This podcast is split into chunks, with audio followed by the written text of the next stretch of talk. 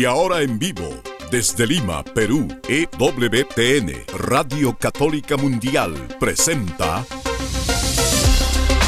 Más que Noticias, un programa informativo que analiza desde una visión de la fe los acontecimientos sociales, políticos y económicos más importantes de Latinoamérica, el Vaticano y el mundo. Más que noticias, respuestas a las interrogantes de los temas más actuales y la manera correcta de interpretarlos a la luz de la fe. Vidas ejemplares, actualidad del Vaticano, defensa de la vida, apologética, doctrina social de la Iglesia, devociones y mucho más. Esto es Más que Noticias.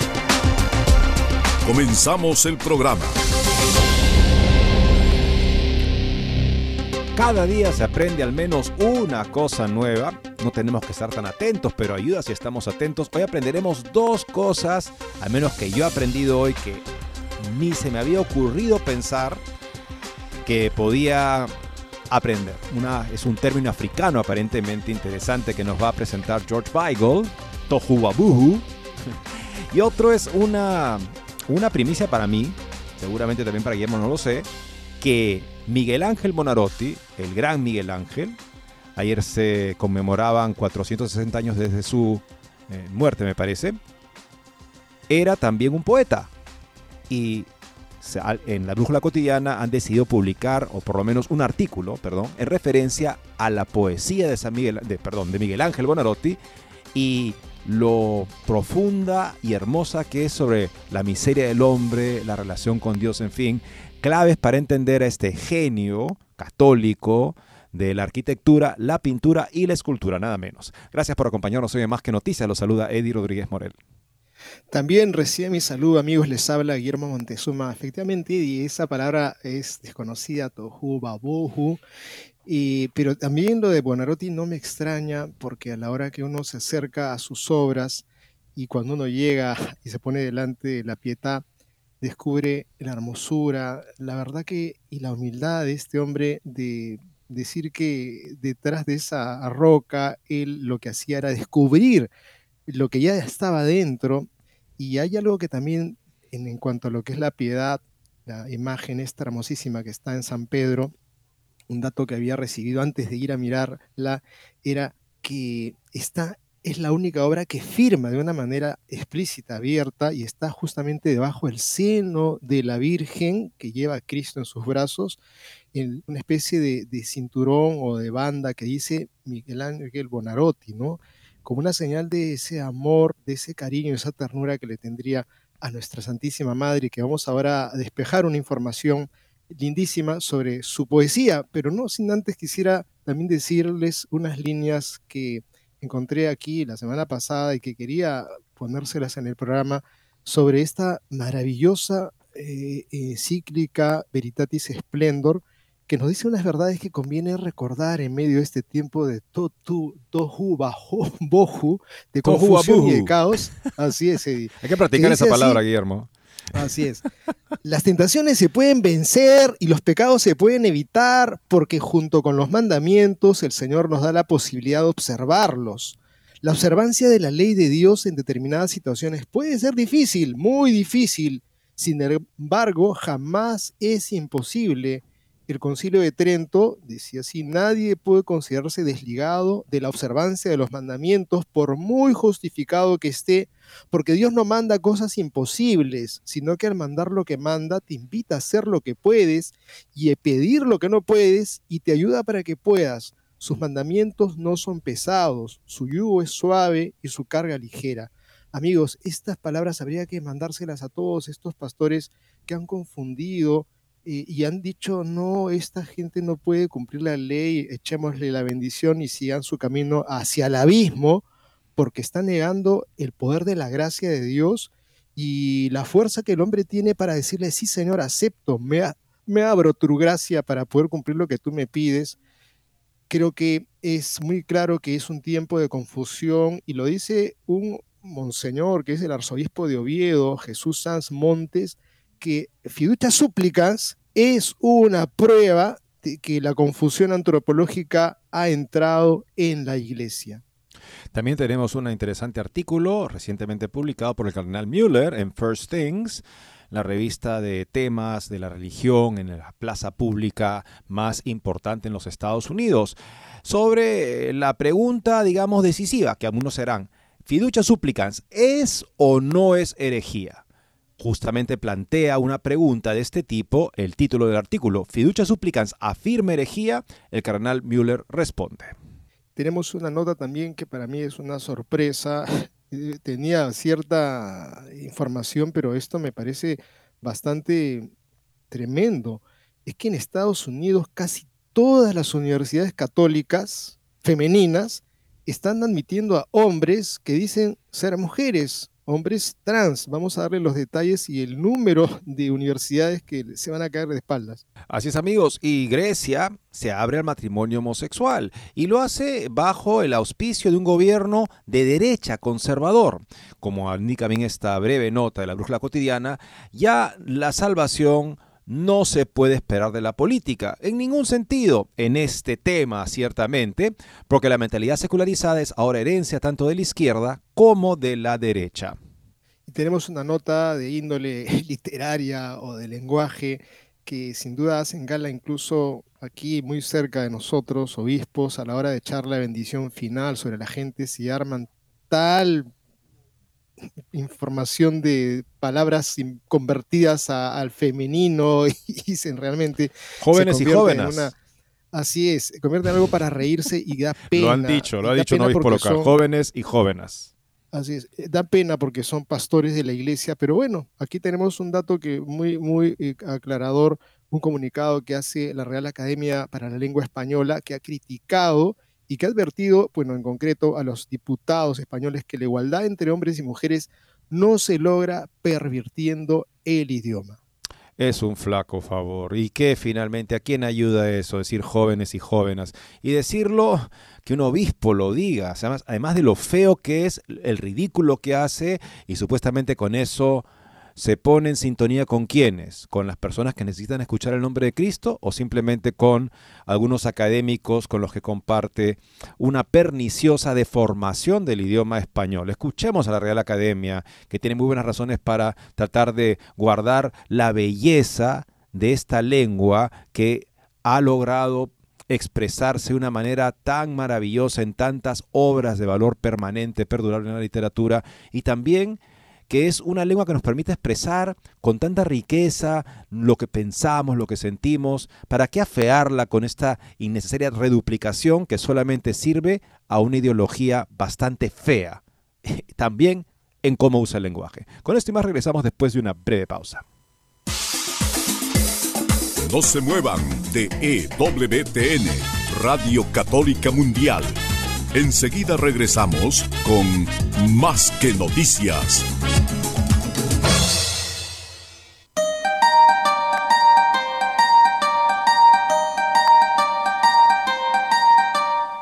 No olvides seguirnos en Facebook como Más que Noticias EWTN. Allí podrás encontrar las noticias que tratamos día a día en el programa. Además, pueden escribirnos con sus comentarios o sugerencias.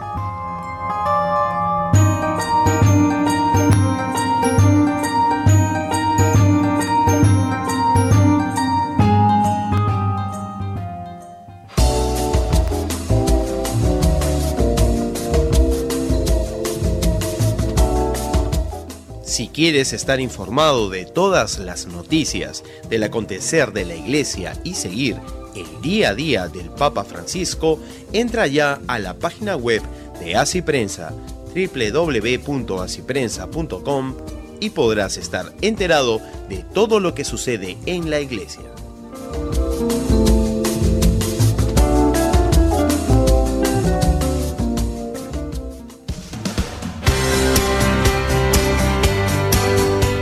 Ya regresamos en EWTN, Radio Católica Mundial, con su programa Más que Noticias.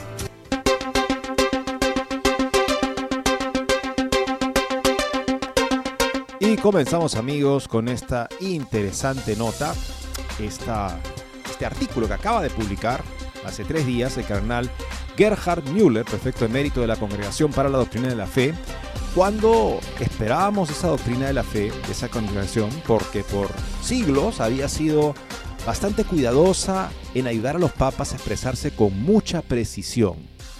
El papa tiene la posibilidad de expresarse infaliblemente, pero no es que generalmente la tenga.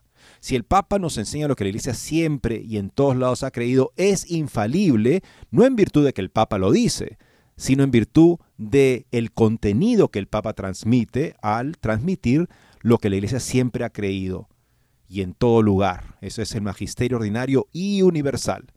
El magisterio extraordinario, el magisterio solemne, se da en contextos bastante específicos y rara vez las definiciones dogmáticas que profiere la Iglesia para en algún momento poder aclarar sobre un tema que no debería discutirse, pero que se ha discutido por un error, entonces para zanjar el tema, para evitar en adelante que ese error se propague, se define muy claramente o también en algún momento, y esto es las menos de las veces, para favorecer eh, el incremento de la piedad en la iglesia, por ejemplo, la asunción de María, es algo que la iglesia reconoció, no porque particularmente había una controversia al respecto, sino básicamente para llevar a un reconocimiento mayor de la, del privilegio, las obras grandes que Dios había hecho en María, algo contenido en la fe cristiana y expresado en la piedad popular mucho antes de que el Papa lo promulgara como dogma de la iglesia.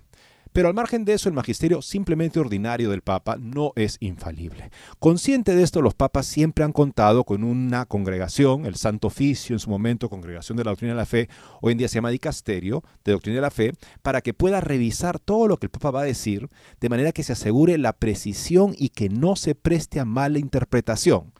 Hoy en día tenemos el tohu wahuhu, del que habla eh, Weigel, vamos a ver eso en ese artículo interesante, donde al parecer de la Fe se ha convertido en un propagador de ambigüedad y confusión, en lugar de aclarar, confunde más. Y dentro de esa confusión, recientemente, por supuesto, tenemos a fiducia supplicans. La pregunta decisiva parece ser, ¿Es o no herético fiducia supplicans? El cardenal Miro responde con ese interesante artículo a esa pregunta, formulada específicamente así. ¿Fiducia supplicans afirma la herejía? Responde así el cardenal Müller. Contiene la reciente declaración del Vaticano Fiducia Supplicans enseñanzas contrarias a la fe divina y católica. El Dicasterio para la Doctrina de la Fe abordó esta cuestión en un comunicado de prensa publicado el 4 de enero en respuesta a las preocupaciones de muchos obispos y de conferencias episcopales enteras. El comunicado de prensa defiende la ortodoxia de fiducia supplicans, citándola, argumentando que la declaración no cambia la enseñanza de la Iglesia católica sobre el matrimonio y la sexualidad y no afirma nada herético. Sostiene que fiducia supplicans no se refiere a doctrina, sino a cuestiones prácticas y que simplemente necesita adaptarse a diferentes contextos y sensibilidades. Pero es así de simple, se pregunta Müller. En realidad la crítica de los obispos preocupados no es que la declaración niegue explícitamente las enseñanzas de la Iglesia sobre el matrimonio y la sexualidad. Más bien la crítica es que al permitir la bendición de parejas que, no, que tienen relaciones sexuales fuera del matrimonio, especialmente parejas del mismo sexo, se niega la enseñanza católica en la práctica, sino en las palabras. La crítica se basa en un sólido principio tradicional, lex orandi, lex credendi, el principio de que la forma en que la iglesia ora refleja lo que la iglesia cree. Como dice el catecismo, cuando la iglesia celebra los sacramentos, confiesa la fe recibida de los apóstoles. De hecho, existen prácticas católicas que no pueden modificarse sin rechazar la doctrina católica. Pensemos, por ejemplo, en lo que el Concilio de Trento llama la sustancia de los sacramentos, es decir, aquellos elementos de los sacramentos que fueron establecidos por el mismo Cristo. Un cambio que afecte esta sustancia, aunque sea un cambio práctico, sería un rechazo a la doctrina. Por ejemplo, si alguien afirmara con palabras la enseñanza católica sobre el bautismo, pero luego admitiera en la Eucaristía aquellos que no están bautizados, estaría rechazando la enseñanza católica. Santo Tomás dijo que tales contradicciones creaban falsedad en los signos sacramentales. La cuestión entonces es si aceptar las bendiciones, entre comillas, pastorales, entre comillas, y no litúrgicas, propuestas por fiducia supplicans para parejas en situaciones irregulares, es negar la doctrina católica, no en una afirmación explícita, sino práctica.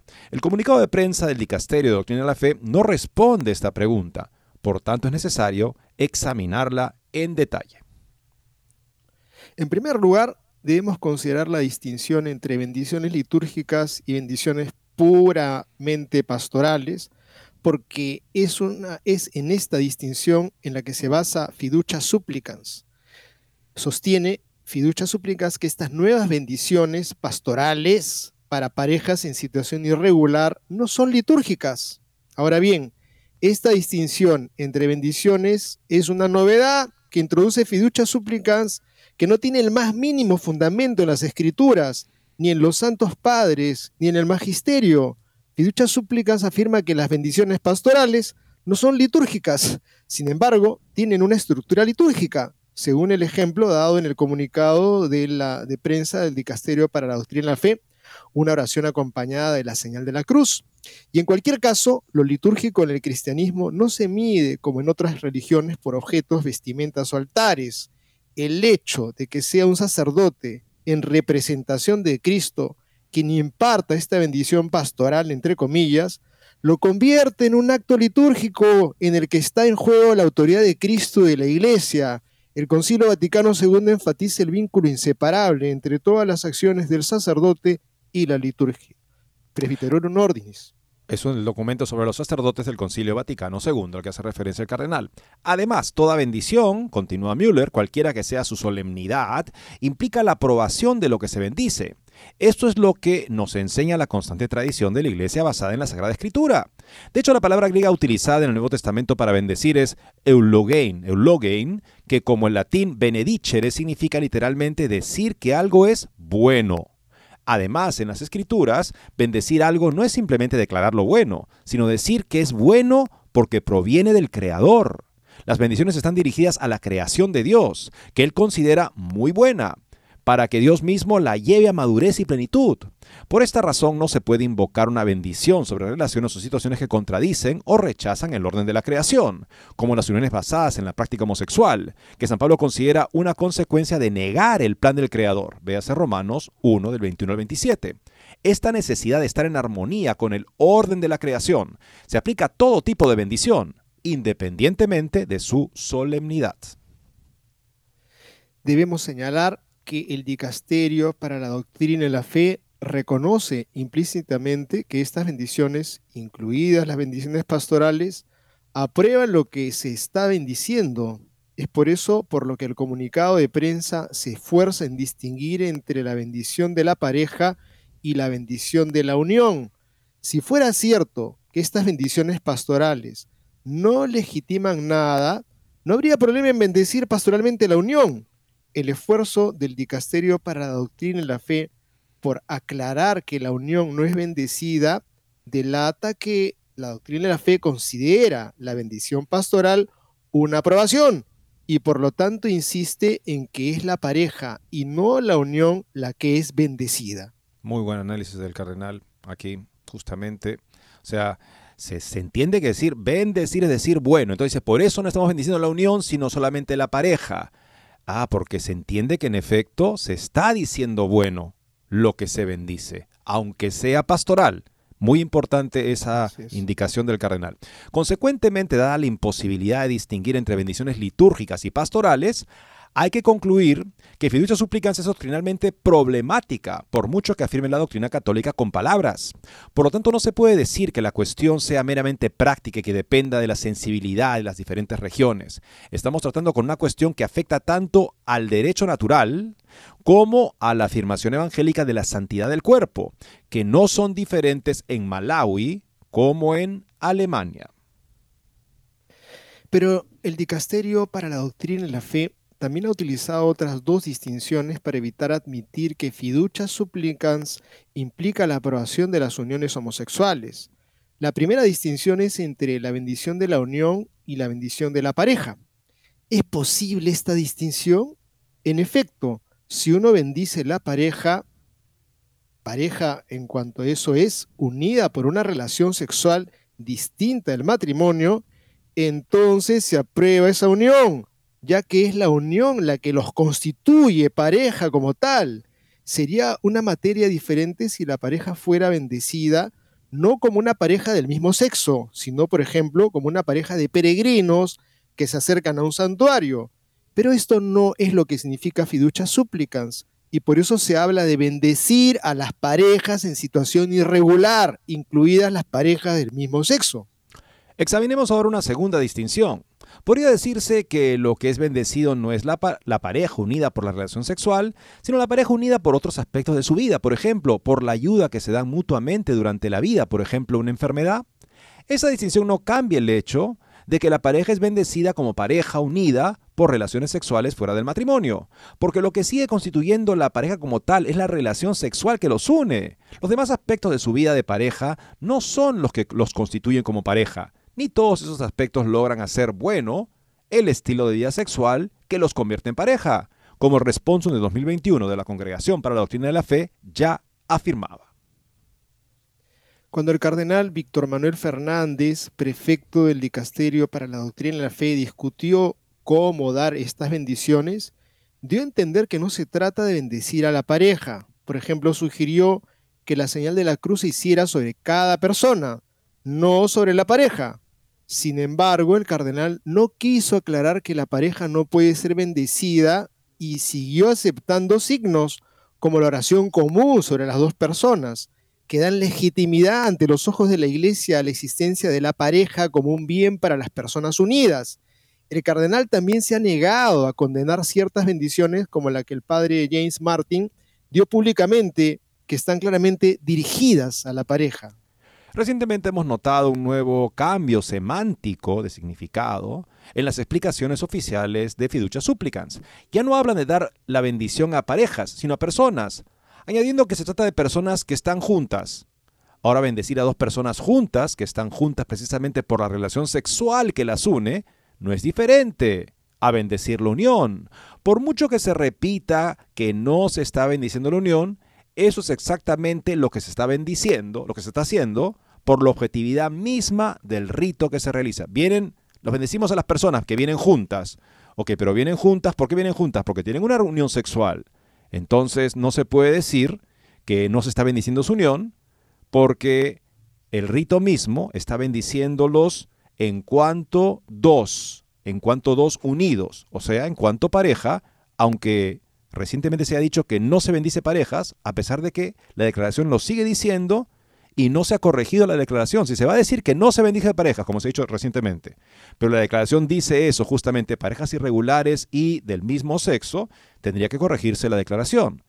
Pero al desmentir la declaración, diciendo que no se está haciendo eso y no corregir la declaración, lamentablemente la impresión que nos da es que, como dicen acá, nos están meciendo. O sea, no nos quieren decir la verdad que en efecto ven que es problemática, prefieren usar una palabra para decir que desnegar el documento, pero el documento sigue tal cual, sin ninguna corrección. Habiendo establecido que la cuestión básica es doctrinal, ¿cómo debemos describir el error de fiducia supplicans? Esto es herejía. Consideremos la enseñanza clásica sobre los diversos objetos de la enseñanza magisterial y de la adhesión del creyente a ella. Esta doctrina está contenida en el motu propio Atuendam Fidem de Juan Pablo II, que presenta tres párrafos de la profesión de fe hecha al asumir diversos oficios eclesiásticos. El primer párrafo se refiere a las verdades contenidas en la revelación.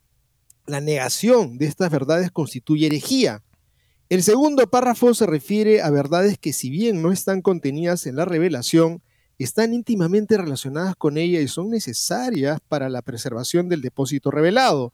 Son verdades que por su conexión histórica o lógica con las verdades reveladas deben ser aceptadas y sostenidas firme y definitivamente.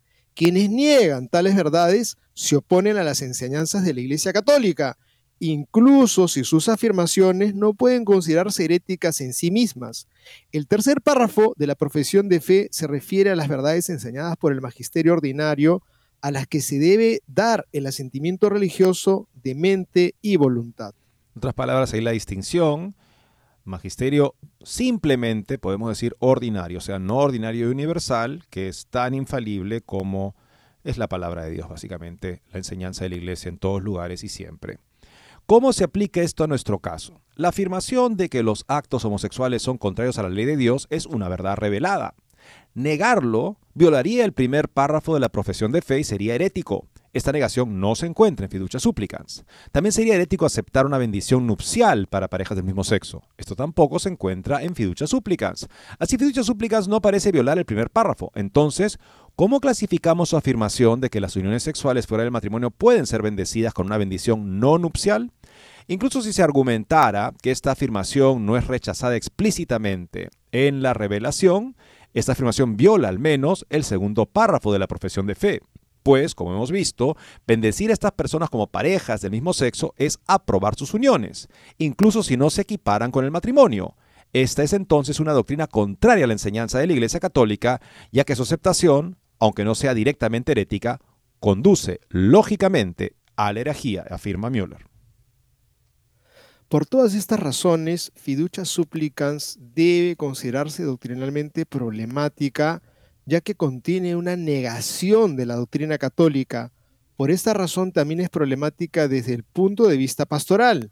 De hecho, un buen pastor se acerca a cada persona en dificultad como maestro de los mandamientos de Dios, la encomienda a la oración de Dios y en el caso de pecado grave, la conduce al arrepentimiento, a la confesión y a la renovación de la vida mediante el perdón en la absolución sacramental lo que nunca hará en el cuidado pastoral de los católicos que tienen relaciones sexuales irregulares es establecer analogías entre la bendición de Dios para el matrimonio del hombre y la mujer y la llamada bendición no litúrgica para las personas en relaciones pecaminosas. En el caso de dos personas que viven en situación irregular, ¿qué razón pastoral hay para bendecir a las personas juntas en lugar de hacerlo individualmente? ¿Por qué querrían estas personas ser bendecidas juntas sino porque quieren aprobación de Dios para su unión. Por lo tanto, bendecirlas juntas es confirmarlos en su pecado y así alejarlas de Dios. Tampoco el principio de que todos somos pecadores y que por lo tanto no se puede hacer distinción entre unos pecadores y otros es propio de un buen pastor. La escritura distingue entre tipos de pecado, como leemos en Juan. Todo mal es pecado, pero hay pecado que no es mortal, primera de Juan 5:17. La enseñanza de la iglesia basada en las escrituras distingue entre pecados veniales, que no necesariamente requieren la absolución sacramental para ser perdonados, y pecados mortales que sí lo requieren. También distingue los pecados que son públicos de los que no lo son, así como los pecados que persisten obstinadamente, perdón, así como los pecadores que persisten obstinadamente en sus pecados, de los pecadores que están abiertos al arrepentimiento. Estas distinciones son importantes, no para juzgar a las personas, sino para ofrecerles curación. Del mismo modo, un buen médico debe ofrecer diagnósticos diferentes para diferentes casos, ya que no todas las enfermedades pueden tratarse de la misma manera. En conclusión, mientras la doctrina, el dicasterio para la doctrina de la fe no corrija fiducia supplicans, aclarando que las bendiciones no pueden darse a la pareja, sino solo a cada persona individualmente, el dicasterio para la doctrina de la fe está aprobando afirmaciones que son contrarias al menos al segundo párrafo de la profesión de fe, es decir, está aprobando afirmaciones contrarias a las enseñanzas de la Iglesia Católica que sin ser heréticas en sí mismas conducen a la herejía. Esto significa que estas bendiciones pastorales para las uniones irregulares no pueden ser aceptadas por los fieles católicos, y especialmente por aquellos que al asumir un oficio eclesiástico han hecho la profesión de fe y el juramento de fidelidad que exige ante todo la preservación del depósito de la fe en su totalidad. Esta negativa a aceptar fiducia súplicas que puede expresarse públicamente en lo que respecta al bien común de la Iglesia no implica ninguna falta de respeto hacia el Santo Padre, quien firmó el texto de fiducia súplicas, al contrario, porque el servicio al Santo Padre se debe precisamente en la medida que es garante de la continuidad de la doctrina católica y este servicio se honra principalmente exponiendo los graves defectos de fiducia súplicas. En resumen, el ejercicio del magisterio no puede limitarse a dar información dogmáticamente correcta sobre la verdad del Evangelio.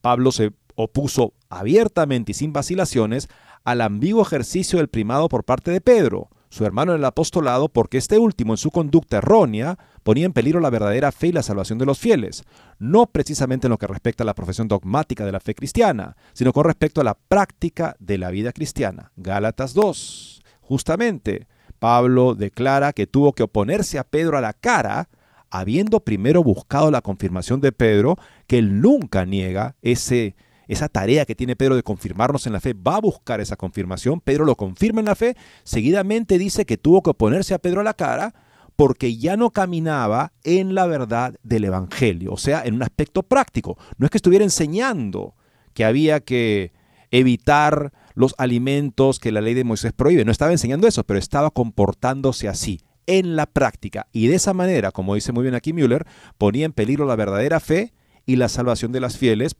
porque en su práctica significaba algo contrario a la verdad de la fe. Un muy buen ejemplo, lo que pasa con fiducia supplicans en relación a la doctrina de la fe. No la niega, pero establece una práctica que de hecho implica una negación de aspectos que no podemos dudar sin caer en herejía. Por lo tanto, es problemática y lleva a la herejía. Excelente, lúcido análisis de los mejores que he visto, característicos de un gran teólogo que ojalá Recemos para volver a tener a alguien de esta calidad teológica en el dicasterio para la doctrina de la fe.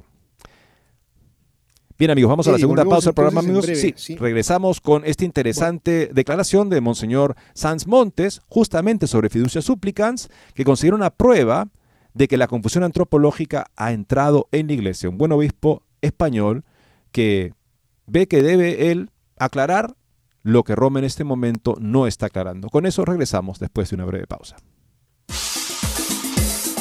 No se muevan de EWTN, Radio Católica Mundial. Enseguida regresamos con Más que Noticias.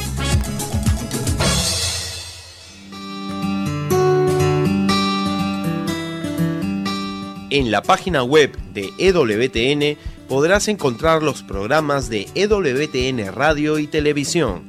Solo tienes que descargar los podcasts y así encontrarás tus programas preferidos. Recuerda en www.ewtn.com.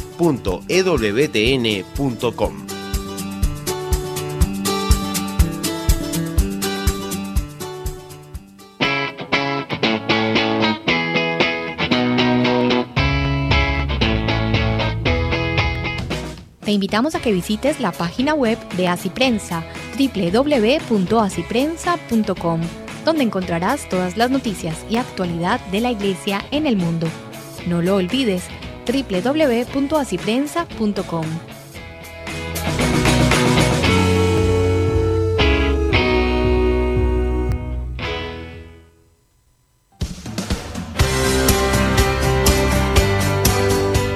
Ya regresamos en EWTN, Radio Católica Mundial, con su programa más que Noticias. Para comunicarse en vivo con Más que Noticias, nos pueden llamar desde Estados Unidos al teléfono gratuito 1-866-398-6377 y desde cualquier parte del mundo al 205-271-2976. Sobre todo, las personas consagradas con este juramento de fidelidad, como los obispos, ante todo, ¿no?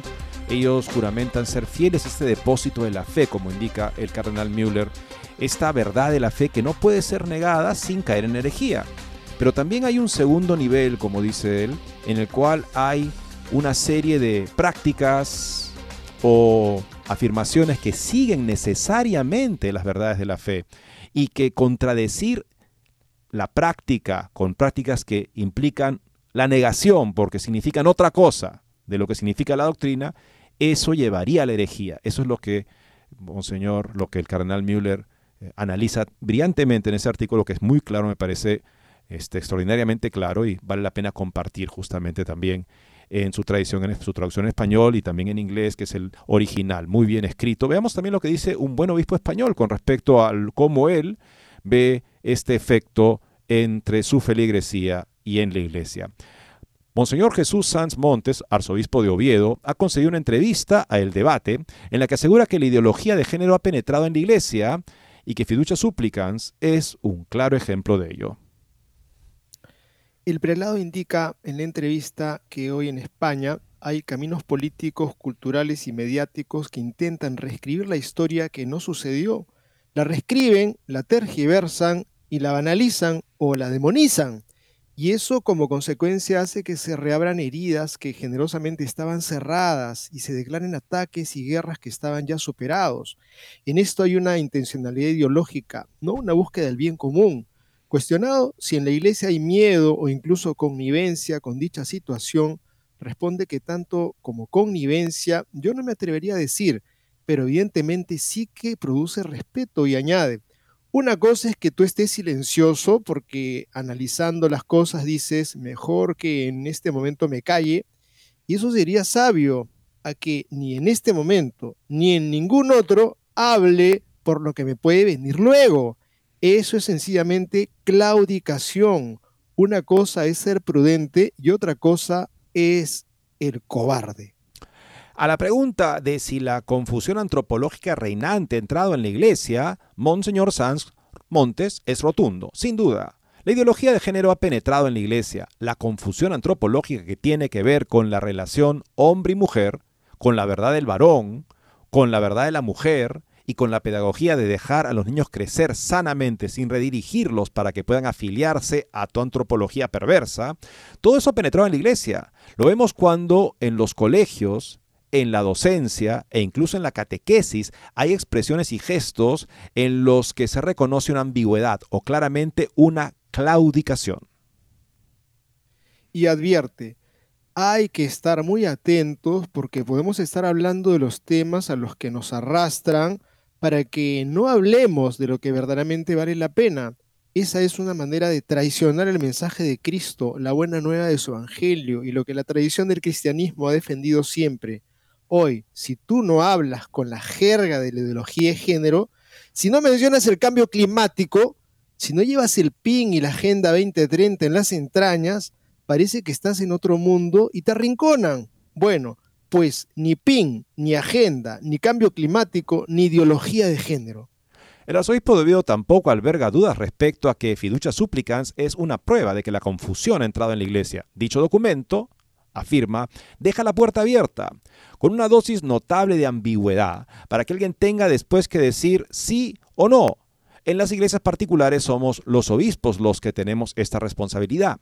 Antes citabas fiducia supplicans, que a veces es fiducia complicans. Y los obispos tenemos que hacer todo este recorrido sin saberte con la certidumbre y el apoyo de que por encima de tu ministerio local alguien te está sosteniendo, iluminando, acompañando. Y a veces tienes que tomar tú una decisión con una especie de interperie en la que este tipo de documentos extraños se están y se siguen publicando. O sea, dejan al obispo local a la interperie para que él tenga que decir sí o no, abandonado del respaldo que debería esperar, justamente del que debería darle ese techo doctrinal. Estamos hablando, por supuesto, de la Santa Sede. En cuanto al Papa, dice lo siguiente, al Papa Francisco le respetamos siempre, es el sucesor de Pedro, y como él sabe y quiere distinguir entre lo que dice el Papa Francisco y lo que dice Jorge Mario Bergoglio, entonces a veces no es clara la diferencia, pero salva siempre que Jorge Mario Bergoglio es el sucesor de Pedro, el apóstol y el obispo de Roma, y por tanto lo que dice el Papa es un acto magisterial, viene siempre respetado. Otra cosa es que volviendo en un avión se permita un comentario o al final de una audiencia haga un chascarrillo, y él tiene un temperamento que es propicio a ello, como cuando estás con él personalmente. Bien amigos, vamos entonces ahora a esta nota de George Weigel, el, biógrafo más destacado del Papa Juan Pablo II, un intelectual católico que analiza el acontecer de la Iglesia desde una perspectiva bastante informada. El nombre de su último artículo, también traducido al español, es Tohu Wabuhu, en el Tiber, en el Tíber, y para mitigar el tohu wabuhu, significa caos y confusión literalmente, es precisamente para lo que se creó el oficio petrino en la iglesia. El mes pasado, en 24 horas, tres de los principales sitios web católicos publicaron noticias sobre la reunión del Papa Francisco con los miembros y consultores del Dicasterio para la Doctrina de la Fe, con los siguientes titulares. El Papa Francisco defiende la bendición de parejas en situaciones irregulares, incluidas las uniones del mismo sexo, American Media de los jesuitas en Estados Unidos. El Papa, el Papa defiende un documento que ofrece bendiciones a parejas irregulares, La Croix Internacional, diario católico eh, francés, 27 de enero. En medio del furor por el documento del Vaticano, el Papa dice que el objetivo es bendecir a las personas, no las uniones homosexuales. Crux, una importante publicación medio católico estadounidense, 27 de enero. Existe una legítima diversidad teológica en la Iglesia Católica. Hay diferencias legítimas de método teológico en la promoción de una ortodoxia dinámica. Véanse las obras de Thomas White, un dominico, y del padre Robert Belli. Existen incluso formas legítimamente diferentes de expresar las verdades perdurables de la fe católica. Comparece el estilo de los capítulos primero y tercero de la encíclica de Juan Pablo II Veritatis Splendor con el capítulo segundo. Y luego está Tohu Ba Bohu, Jeremías 4:23, citando Génesis 1:2, una frase hebrea que puede traducirse como caos y confusión. Lo que hoy tenemos emanando de Roma es Tohu Babuhu. Es una frase hebrea, me corrijo, yo pensé que era africana por el sonido, como lo diría seguramente el señor Weigel, me lo imagino decirlo así con su modo de hablar estadounidense. El caos y la confusión del tipo sugerido por estos tres titulares perturban la paz y la unidad de la iglesia, especialmente entre los fieles. El caos y la confusión son impedimentos para las vocaciones al sacerdocio. Muchos están dispuestos a asumir las cargas y los retos de la vida sacerdotal o consagrada en aras de un misterio de amor divino. Pocos van a dar su vida por un signo de interrogación, y los que lo hacen, casi con toda seguridad, van camino de tener problemas. El caos y la confusión son graves impedimentos para la evangelización. ¿Quién quiere unirse a la iglesia del tal vez? Que no es más que la iglesia de el espíritu de los tiempos, aderezado con incienso y campanas. Y para mitigar el tohu babuju, caos y confusión, es precisamente para lo que se creó el oficio petrino en la iglesia. Cristo prometió por obra del Espíritu Santo, la iglesia sería preservada en la verdad, Juan 14, 16, 17. Habiendo prometido eso, Cristo estableció el oficio petrino, lo que conocemos como el papado, para dar forma específica e histórica a esa promesa. Así, la descripción del trabajo del Papa, el obispo de Roma, se resume en Lucas 22:32, cuando el Señor Jesús en la última cena ordenó a Pedro, confirma a tus hermanos, Confirmar a los hermanos no significa confundirlos, tampoco significa permitir que queden sin corregir las confusiones propuestas por otros con autoridad en la iglesia. La diversidad dentro de la unidad que el oficio petrino también está llamado a proteger no es una diversidad de opinión en asuntos ya establecidos de la fe católica, sean estos asuntos doctrinales o morales. La diversidad dentro de la unidad no es tohu babohu. El mundo del siglo XXI está lleno de caos y confusión, en gran parte letales. El mundo no necesita más caos y confusión proveniente de la Iglesia Católica. Si el mundo quiere tohu wabuhu, con un barniz religioso, hay un rico menú de opciones entre las que elegir. Lo quiero o no, lo que el mundo necesita de la Iglesia Católica es una proclamación convincente, creativa, accesible y compasiva de las verdades del Evangelio y de las verdades de la vida moral que abrazar a Cristo nos ayuda a comprender, aunque también las comprendamos por la razón. Otro bien que escasea en 2024. El tercer capítulo de mi pequeño libro, El próximo Papa, el misterio de Pedro y una iglesia en misión, comienza con lo que podría parecer una afirmación de lo obvio, el próximo Papa debe tener una sólida comprensión de la naturaleza del oficio petrino y de sus funciones en la Iglesia de la Nueva Evangelización. Pero las afirmaciones de lo obvio parecen necesarias en el año de nuestro Señor 2024. A decir verdad, me sentí alentado cuando en la Jornada Mundial de la Juventud del 2013 el Papa Francisco utilizó un argot argentino al instar a los jóvenes a hacer lío, lo que interpreté como una llamada a la valentía y a la creatividad en el avance de la nueva evangelización. Sed valientes, no tengáis miedo de probar algo nuevo para ofrecer a los demás la amistad con Jesucristo. Dejo que otros, dejo que otros juzguen si fue una interpretación demasiado benigna. Lo que es seguro es que provocar un lío no es el contenido del hombre que ocupa el oficio petrino en la iglesia. Habrá siempre algo de tohu en la iglesia hasta que el Señor regrese en gloria. una de las tareas del oficio petrino es mantener al mínimo el caos y la confusión inevitables, no exacerbarlo y ciertamente no darle alas. ¿Por qué? Porque muchas instituciones en la Iglesia Católica, lamentablemente, como veremos en la siguiente nota, necesitan esa claridad porque están claudicando ante la presión de lo políticamente correcto, sobre todo en línea de moral sexual. La polémica está servida, una nota de Info Católica. La práctica silenciosa de las universidades católicas femeninas de Estados Unidos, que han ido admitiendo candidatos transexuales, se ha destapado. La presidenta de alguna de ellas ha hecho pública la norma de admitir a varones que se identificaran como mujeres, generando reacciones entre las estudiantes y sus padres y en la sociedad católica, por lo que supone de asumir la ideología de género contraria a las enseñanzas de la Iglesia.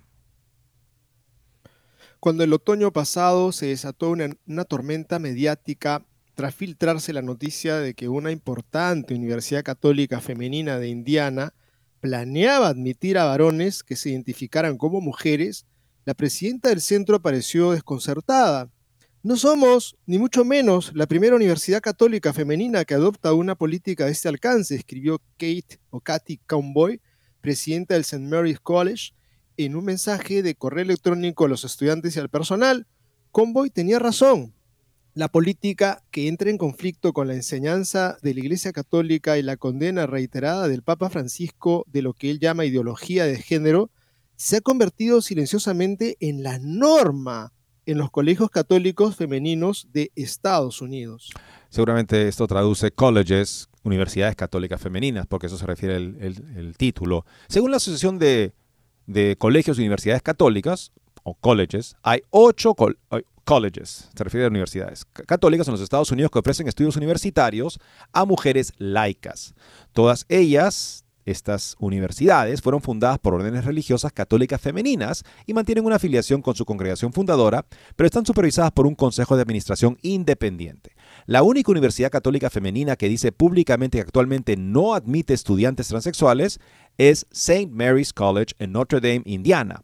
Al parecer, cinco de las ocho universidades católicas femeninas del país dicen explícitamente en sus sitios web que aceptan a transexuales. Otras dos no lo declaran, pero una organización que pretende crear eh, universidades más inclusivas y respetuosas con el colectivo LGBT afirma que los responsables de esas instituciones han confirmado que aceptan a solicitantes transexuales, o sea, a varones que se identifican como mujeres.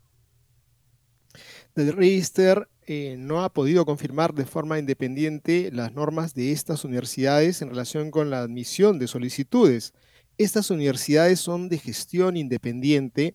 Aún así, el derecho canónico exige que para llamarse católica, una escuela sea reconocida como tal por una autoridad eclesiástica competente, lo que suele significar el obispo local.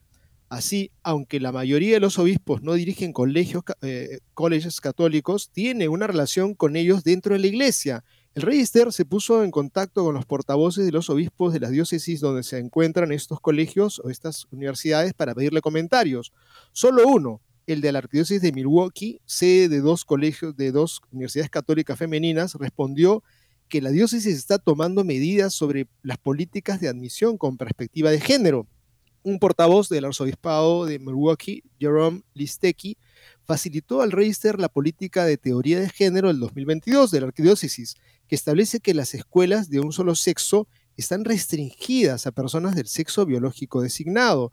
La política argumenta que la caridad exige la verdad y que reconocer una desconexión entre el sexo biológico y la identidad de género se opone a la verdad de nuestra unidad sexual. En total, hay unas tres docenas de universidades femeninas en Estados Unidos, amigos, tres docenas son 36. La mayoría de ellas admiten varones biológicos que se identifican como mujeres. La toma de posición de St. Mary's en 2023. En junio del 2023, el Consejo de Administración de St. Mary's votó discretamente a favor de aceptar estudiantes cuyo sexo femenino cuyo sexo sea femenino o que vivan y se identifiquen sistemáticamente como mujeres. El 21 de noviembre de 2023, el periódico estudiantil The Observer dio a conocer la noticia, que tuvo repercusión nacional. El 21 de diciembre, tras las protestas de algunos alumnos y exalumnos y del obispo Kevin Rhodes de la diócesis de Fort Wayne, South Bend, St. Mary revocó su decisión, aunque algunos detractores de la política sospechan que la propuesta podría reaparecer. Patrick Riley, presidente de la Sociedad Cardenal Newman, cuyo lema es promover y defender una educación católica fiel, declaró a Register que las políticas de identidad de género de la mayoría de las universidades católicas femeninas del país son problemáticas. Tenemos una doble crisis de identidad, la de los jóvenes cautivados por la ideología de género y la de las universidades católicas que desafían a la Iglesia y rechazan la enseñanza católica que es fundamental para una auténtica educación católica, dijo Riley por correo electrónico. Cuando una universidad católica es infiel, no solo viola sus obligaciones como institución católica, sino que hace un daño enorme como institución educativa, dijo Riley. Los jóvenes están siendo corrompidos por la débil respuesta de los educadores a ideologías peligrosas en nuestra cultura. Es una doble ofensa a la Iglesia y a las familias católicas que nunca deberían tener que cuestionar si una educación católica es fiel a la enseñanza católica. Aquí, Guillermo, me remito nuevamente a ese segundo rango de enseñanzas que tiene una conexión directa con la enseñanza de fe y de moral, la enseñanza infalible de la Iglesia que indica el cardenal Müller, ese segundo rango, en los cuales hay una serie de afirmaciones y prácticas que no pueden ser contravenidas, atacadas, negadas en palabras o en práctica porque implicarían una dirección herética, implicarían una negación de las verdades de fe. Aquí también veamos lo que está pasando con estas universidades. Se dice que son una universidad católica, pero admiten en la práctica personas varones que se identifican como mujeres. Por lo tanto, están negando en la práctica lo que la iglesia dice creer sobre el varón y la mujer en su doctrina. Por lo tanto, nuevamente, ese espacio de la pastoral alejada de la doctrina, contraria a la doctrina que por tantos años ha sido justificada en nombre de acercarse a las personas y que no es otra, otra cosa que subvertir, no es otra cosa que es un tipo de complot ideológicamente alineado con la mentalidad del mundo para socavar, para, en fin, corromper la verdad católica al interior de estas universidades. Marx lo tenía muy claro, como comentaba en su momento un amigo del Papa Juan Pablo II, un filósofo polaco, Marx sostenía que la práctica es lo decisivo, mucho más importante que cualquier teoría, porque lo que se hace, si desdice la teoría, quiere decir que la teoría es letra muerta, haciendo, pasando esa comparación de Marx a la comprensión católica. La pastoral es la práctica, la doctrina sería la teoría, la verdad que se sostiene. Si yo admito una práctica que niega la verdad que se sostiene, la verdad que se sostiene ya acabó despreciada, humillada, no vale nada, es letra muerta. Y sabemos que es la verdad la que nos salva, la verdad llevada a la práctica. Por lo tanto, una práctica que es contraria a la verdad se convierte en un arma letal que engaña y confunde, como dice muy bien acá ese sacerdote, a personas que ya están siendo acosadas constantemente, como todos nosotros, por una ideología contraria a la visión cristiana de la realidad y la sexualidad. Nos se presiona carto para claudicar. Y nosotros, para no caer explícitamente en herejía, decidimos introducir prácticas que de hecho niegan la verdad en la práctica, como lo que está pasando en Future Supplicant, según el cardenal Müller.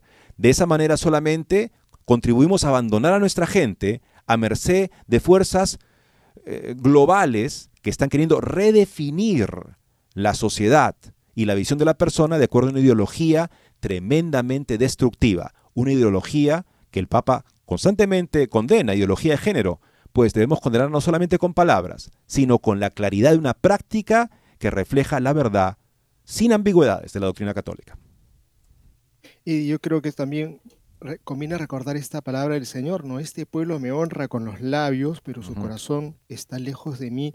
Creo que también uno puede decir, yo creo en todo lo que enseña la iglesia y pongo mis manos sobre la palabra, ¿no? Y juro, pero si tu vida no está eh, practicando lo que se enseña, simplemente esto es una estafa y puede esto aplicarse a cualquier católico, nosotros mismos que estamos hablando, si no nos esforzamos en vivir lo que creemos, terminaremos siendo simplemente unos tramposos y creo que con el paso del tiempo el pueblo va a recibir con mucho agrado una condena explícita de la ideología de género, no sé si lo haga el Santo Padre esta vez o será el próximo Papa. Amigos, terminamos nosotros el programa, agradecidos por su sintonía y seguimos caminando y rezando también por las almas del purgatorio. Recordémosle siempre a ellas, encomendémosle también a sus oraciones. Muchas gracias y Dios mediante estaremos con ustedes.